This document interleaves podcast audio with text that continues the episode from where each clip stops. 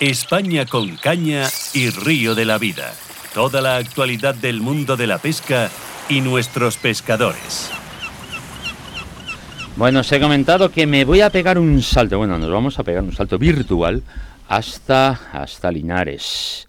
Don Oscar Arratia, buenos días.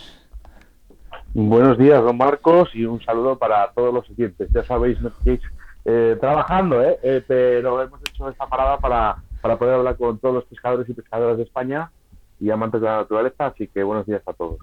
¿Qué estás bailando? Estamos, vamos a, dentro de muy poquito vamos a empezar a bailar. Hoy bailamos el León y mañana estaremos en Burgos. Ah, bien. bueno, pues recorriendo, recorriendo kilómetros. Estaba muy, muy feliz y muy contento y animar a, todos nuestros clientes a que en el día de hoy, a las 9 y 40, han cambiado el horario, que vean con la música a todas partes, que, que se lo van a pasar estupendamente bien. ¿Sabes lo que más me gusta de esta nueva aventura que tienes? Que por fin vas a aprender a bailar, que por fin vas a aprender a bailar. Porque los que no le conocéis personalmente y no habéis compartido muchas horas con él, eh, Oscar hasta este momento era sordo de los dos oídos y con dos pies izquierdos. Pero me dicen, me comenta la gente de producción del programa, que están sorprendidos de su evolución y crecimiento. Bueno, vamos a lo serio, vamos a hablar de pesca. Bueno, vamos a hablar de pesca porque, mirar, eh, quiero empezar, si hay algo que, que la pesca me ha dado, eh, sobre todo ha sido muchas alegrías, eh, me ha curado hasta enfermedades, lo puedo decir, ¿eh? pero sobre todo lo que, más, lo que mejor me ha dado Marcos ha sido grandes amigos, muy buenos amigos. mira, fácilmente, Sebastián Cuestas, ¿no? Aparte de ser mi amigo, es mi socio en Río de la Vida, tengo un montón, un montón de gente. Mi vínculo de, amigos ahora mismo es, son amigos, ¿no? Amigos de la pesca. Entonces, que la pesca es muchísimo más que sacar un pez y aquí hablamos también un poquito de la amistad, ¿no? Hablamos de hoy, vamos a ir hasta Linares porque vamos a hablar con Manuel. Manuel Garrido, para mí es Manolo, y, se me escapará muchas veces en la entrevista le de Manolo, pero es una de las eh, personas que yo he conocido a través del Río de la Vida y que ahora puedo decir que es un grandísimo amigo, pero también grandísimo pescador, por eso está hoy aquí con nosotros en Caja Pesca Naturaleza. Buenos días, Manuel. Manuel, buenos días. Muy buenos días. Buenos, días, Marco. Buenos días, Oscar. Escucha, Oscar, eh, yo como lo llevo en la sangre, te lo tengo que decir, la gente de Jaén es diferente. En Jaén está lo mejor, también lo peor, ¿eh? pero en Jaén está, está lo mejor. Bueno, eh, empieza tú, Óscar, anda, empieza tú. Bueno, pues eh, hoy queríamos ir hasta Linares, eh, independientemente de la amistad, pero hoy queríamos ir a, Linares pues para conocer un poquito esa masa de agua que, tienen allí. Eh, Manuel, cuéntanos un poquito qué es lo que nos vamos a poder encontrar en Linares. Bueno, pues cerca de Linares tenemos varios embalses, por ejemplo, empezamos por el de Baño de la Encina, que es el Rumblá, que es un, pantano, que es, lo que más se estila, es el FIDE, la caña de Q y la enchuflable. Ahí hay una buena población de barbo y carpa, y también los blases, que abundan bastantes blases, de poco, de poco tamaño, que pueden alcanzar hasta kilo, kilo y medio, y luego ya tenemos otros embalses como pueden ser los de los de la de Virche, que si no lo sabéis, es el, los que más kilómetros de costa interior tiene de toda España, que hay ahí tres pantanos. Uno sería la Fernandina, el Guadalena y el Giribaile. La Fernandina es, para nosotros, es, la meca, es el pantano estrella, porque ahí hay una buena población de blases, de lucio y de carpas. Eh, Dentro de... Dime, dime. Mm, no sé si te lo ha dicho eh, Oscar. Eh, mi familia es de la Carolina. Eh, Vilche, Linares, eso, pues bueno, pues, pues, es mi casa, como yo digo, es mi casa.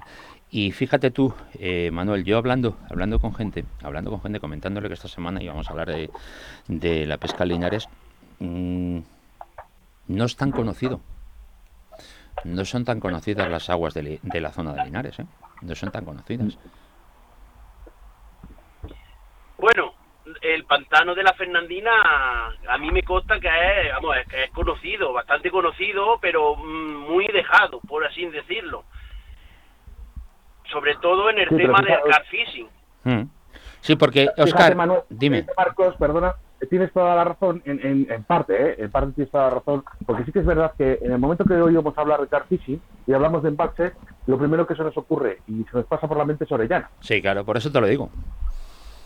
Por eso te lo digo, Oscar, que hablando con la gente, eh, mm, tú fíjate, como dice, dice Manuel, la Fernandina, que para los que conocemos la zona es, como he dicho, es la estrella absoluta, eh, mm. y bueno, y, las otras dos grandes masas de agua que tenemos en la zona, pero realmente eh, para el, pescador de carpa no lo tiene marcado, no lo tiene marcado como sitio a visitar, ¿eh? quizás, quizás como agua dulce, pero sí que es verdad que los pescadores de carpa eh, conocen muy bien todos los sitios de España porque son, eh, bueno, la verdad que son unos locos. Eh, la gente de carfishing y, aparte, mira, es una de las preguntas, me voy a saltar la entrevista un poquito, aparte con, la confianza que tengo con Manuel, porque fijaros, quiero contar esta historia. Manuel, tú eres un pescador de depredadores y de repente sí, yo arriba la vida, uno de los programas...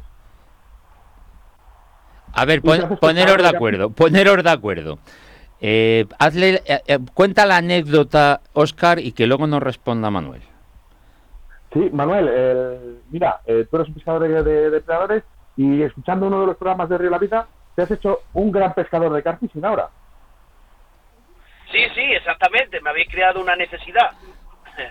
Porque yo venía de yo venía del surcasting, o sea, a mí el deporte que más me gustaba era el surcasting. Pero claro, al ser, al vivir en el interior, pues claro, para matarme el gusanillo, pues me gustaba también pues, de ir de Blasa, de Lucio, con, tengo un calla y voy de, de de Lucio. Entonces, un día en mi trabajo tengo muchas horas para escuchar la radio y entonces pues empecé a escuchar Río de la Vida. Y entonces, claro, como ellos transmiten y, y, sobre todo la gente que va, pues como Raúl Mario, como Raúl, eh, Jorge Sánchez, y te lo dicen, te lo cuentan de una manera que es que parece que estás en el río. Y entonces empecé con el car fishing, con el car fishing, y digo, oye, voy a comprarme una cañilla de car fishing. Y al final, ya te digo, en, vamos, en tres meses me compré un equipo, me compré el equipo completo y encima me compré para ir a Itu, o sea, un puesto en Itu a Francia, o sea que lo cogí por la puerta grande. Hombre, si directamente empezan, empezaste yéndote a Francia, eh, que todos los pescadores de café sí saben que es el, bueno, pues es el culmen absoluto, poder sacar uno de esos mostrencos de tropocientos mil kilos, tropocientos mil kilos. Yo, yo, yo comento con Oscar alguna vez que crecen tanto las carpas allí y como allí se practica la pesca sin muerte, crecen tanto las carpas allí que un día de estos una carpa va a explotar sola en el agua. Va a seguir creciendo, creciendo y va a acabar explotando. Pero empezar por ahí, lo tuyo, ¿cómo se nota que eres de Linares, tío? Empezar directamente por ahí. Eres de Linares, ¿qué arte tienes, tío?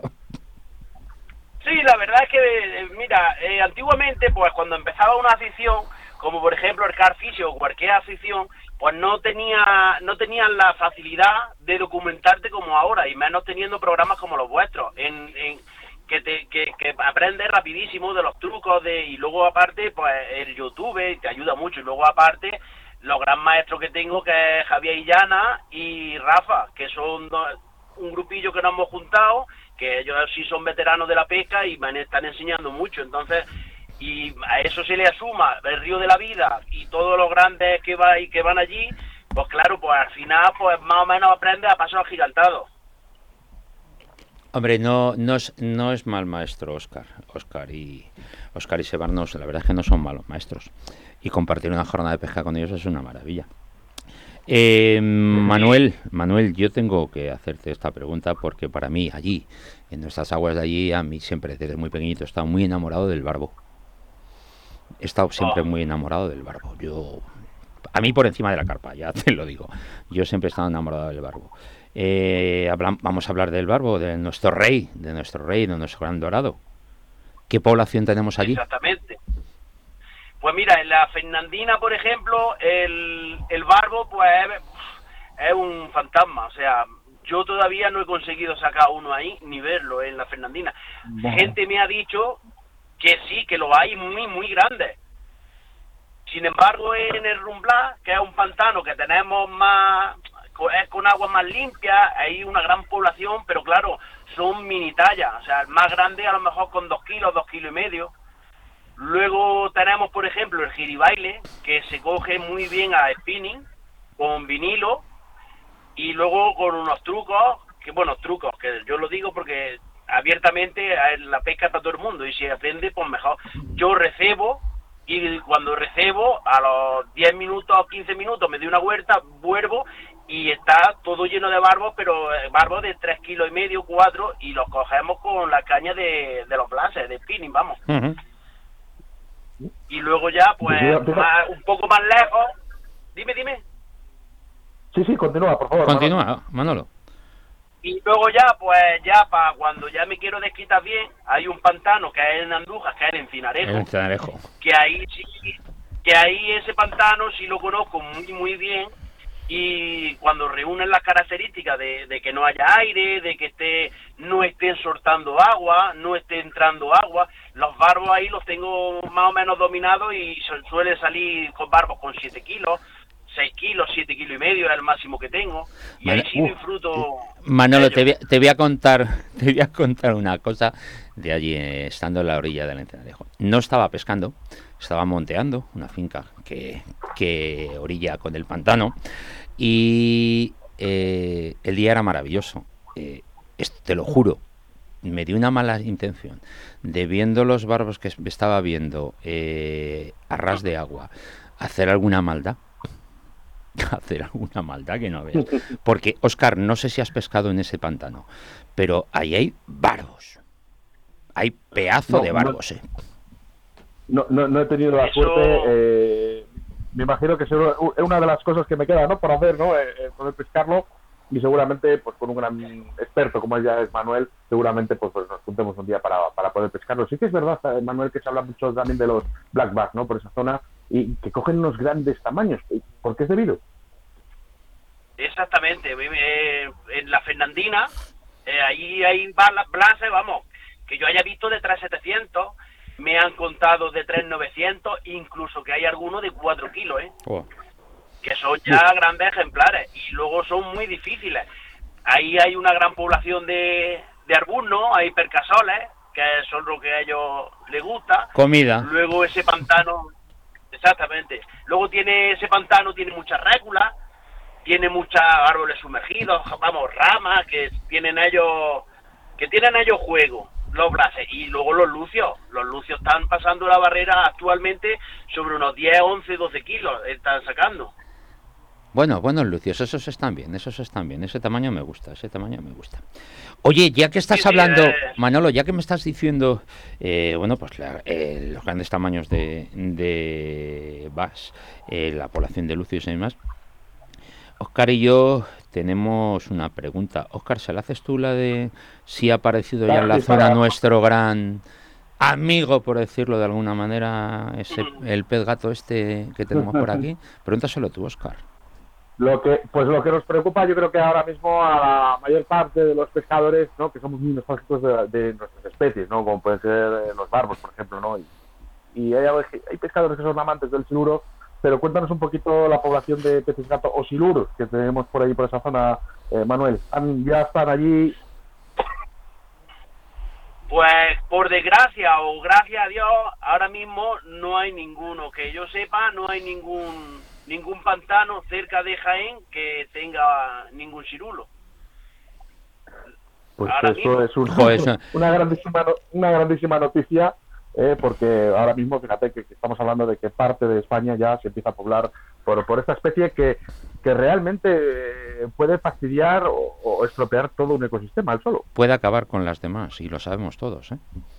Sí, sí, no, eso es una plaga que sí, que vamos a ver, una vez que ya se mete en un pantano, pues ya lo único que te puede hacer es pues, pescarlo y disfrutarlo, porque Sí. eso no lo va a erradicar. En agua, en agua mañana. sabemos todos ya que es imposible erradicar una especie que se haya introducido ya. Eh, por desgracia es imposible. No, no pasa como fuera de ella. Pero el miedo, yo te digo, eh, Manolo, aquí en Madrid ya se han hecho alguna captura en alguna zona.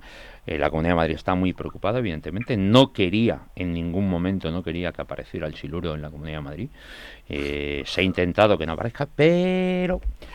eh, pero bueno, Claro. bueno, no, no vamos a culpar a nadie, ¿verdad, Oscar? No vamos a culpar a nadie. No, No, culpa a nadie, pero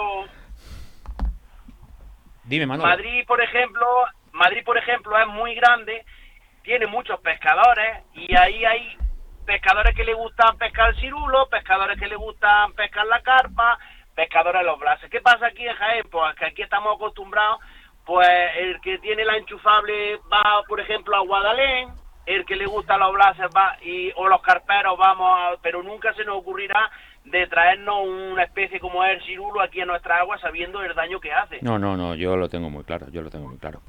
Eh, eh, mm, para cerrar, Oscar, eh, le preguntamos a, a, Manolo sobre qué le está pareciendo, es, si está influyendo toda esta temperatura extraña, calores y demás, que están siendo más largos de lo normal. Sí, y déjame, eh, Manolo, y la última pregunta porque me parece importante. Eh, Manuel, cuéntanos un poquito el tema de las aguas, que este año venimos con muy bajos caudales y sobre todo con mucha, bueno, muchas altas temperaturas. Exactamente, eh, más bien lo que influye, lo que yo estoy viendo, yo no soy biólogo ni soy, pero lo que yo veo que está influyendo es la, la, la baja, la escasez de agua en los pantanos, que yo creo que eso es lo que más le afecta y luego el tema de las temperaturas, pues sí, porque yo tengo más o menos hecho unos cálculos de, de, temperatura y de profundidades. O sea, tal, tal temperatura más o menos a la fecha que corresponde, pues más o menos lo voy buscando en, en, en, las profundidades, en algunas profundidades. Pero es que este año es que están locos, están locos porque es que los puedes pillar a 5 metros de la orilla, los puedes pillar a 8, los puedes pillar a 7, entonces más difícil eh, dar con ellos, pero pero ya te digo que lo que para mí para mí lo que más está cambiando de este cambio son por la escasez de agua y los pantanos bajísimos. no, está, está y, Marcos, mira, quería acabar con, Manuel porque realmente en la zona de Linares, eh, bueno, en todos los sitios, ¿no? Tenemos estos guardas, ¿no? De, que cuidan nuestros ríos y nuestra naturaleza. Sí que es verdad que allí que parece que tienen mayor o mejor presencia y, nos gustaría que nos contaras tu última anécdota con los guardas de, allí en la medida de lo que puedas, Manuel. Sin ponerte en un compromiso, ¿eh? Bueno, mira, me vino bien, me vino bien porque tengo un cachorrete ahora, que es ahora mi ayudante, que yo sé, Marcos, que a ti te gusta mucho, que es un teque. Eh, ya, ya, te, ya te mandaré las fotos de mi bestia. Entonces, ¿qué pasa? Que es un cachorrillo y, y cuando, cuando lo, lo, lo adquirí, pues gracias, vamos, gracias no, que los criadores no saben cuándo nació. Entonces, claro, las vacunas las tiene, pues de una vacuna a otra, pues tenían las pautas muy seguidas. Entonces mi veterinario, que es grande, y pues me dijo, vamos a separar más y luego le metemos la rabia, le metemos el chip y bueno, pues entonces ha pasado de los tres meses. Entonces, claro, mi miedo es que venga el guarda y como en la cartilla me pone que ha válido hasta los tres meses, pues bueno, ayer le puse el chip. Bueno, pues entonces vinieron los guardas, estaba yo pescando y, y, y, vamos, eso es pues que siempre hay basura y colillas y hay de todo en los pesqueros. Pues entonces vino el guardia y miró para abajo y había pues colillas de porro. Entonces me, me llegó el guardia y me dijo, eso no, eso no será tuyo, ¿no? Digo, no, no, hombre, no, digo, si yo no fumo, voy a fumar porro. Digo, no, hombre, no, eso no es mío. Dice, ¿te puedes sacarlo de los bolsillos? digo, sí, hombre, me saco de los bolsillos, le saco los bolsillos, el otro registrando las cajas de la pesca y tal. Y de repente escucho, jaja, con que creías que no te lo íbamos a pillar. Y digo, ¿perdona? Dice, mira, que te hemos pillado el chocolate. Y me quedo mirando y digo, no, pero señor, digo, eso no es chocolate. Y dice, eso lo vamos a ver. Saca el hombre, buen hombre, saca del bolsillo un mechero y se pone a calentar y le digo, no, digo, no le resulta raro, digo, de que el chocolate pase tanto. Había cogido el tusteno, claro, como el tusteno, los lo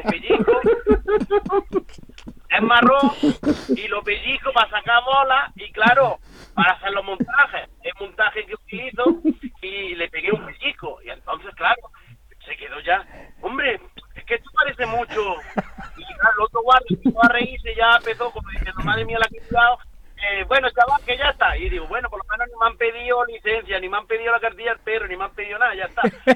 Oye, Manolo, Manolo, ¿de qué cuartel eran, por Dios? No, hombre, no, más, más, escucha, más que otra cosa porque soy muy, muy, muy amigo del comandante de línea. Y, esto, esto se lo voy a enseñar. Sí, sí, eso me parecía, me, no por respeto, porque no lo voy a decir por respeto, y pero vamos, yo me quedé, mira, cuando se fueron tuve desde, desde donde el pantano, que eran ciento y pico kilómetros hasta mi casa, descojonado. Ja, ja, ja, ja, porque claro, es que digo, este no ha visto un porro en su vida, ni chocolate ni nada, que bien que te parece, oye. No, no, te, te lo juro, eh, voy a llamar, eh, ya te digo, tengo mucha amistad eh, con el comandante de línea. Bueno, los que no sabéis cómo funciona esto, todos los cuarteles tienen un comandante, que suele ser, puede ser un sargento o tal, pero luego el comandante de Sí, línea, no, sí. que está en el cuartel cabecera, eh, es un oficial. Y se lo tengo que llamar, le tengo que llamar, le tengo que llamar, se lo tengo que contar. Sí, hombre, yo... Es muy bueno. Ya que cuando recauden un poquillo de las pesquisas esas, porque le enseñen lo que es el chocolate, el peso más o menos que puede tener. Y mira, Pero mira claro, que y nuestra bueno, y tú sabes, eh, Manolo, que en nuestra carretera de Andalucía, en esta zona, se hacen dos co- se ha- se hacen dos operaciones jaula diferentes, dos zonas muy claras, para coger lo que viene por la carretera sí. de Andalucía. O sea, que teóricamente mm, saber deben de saber. Pues me ha encantado Hombre, cerrar eh, con esta anécdota, Manolo.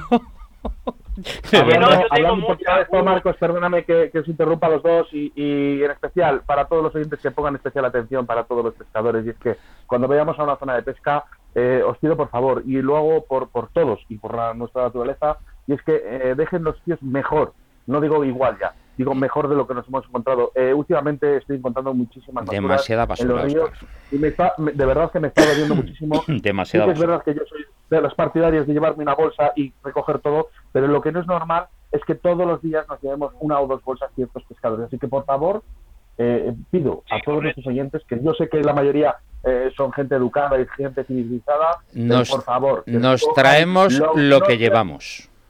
Y si es no, más, más. lo que sea tuyo, por favor. Pues chicos, eh, un placer, un placer. Eh, Manolo, voy a bajar a la Carolina en breve. Te daré un toque, te daré un toque y a ver si nos podemos Cuando echar unas risas. Fuerte Pero abrazo. tú tienes mi teléfono. Yo tengo tu teléfono, Manolo, no te preocupes. Yo tengo tu teléfono. con Es que tengo. Yo te aviso. que te voy a enseñar un- que te voy a enseñar una pesquera que vas a flipar. Eh, Cuenta con Dios, pero escucha, a Oscar no, ¿eh? Solo a mí, a Oscar no. A Oscar No, no. Oscar, no, a. Oscar llevo ya diciéndole cuando venga. A Oscar y no. viene de paso, y viene Nada, para- nada. A Oscar no, Oscar que se joroben, que se joroben.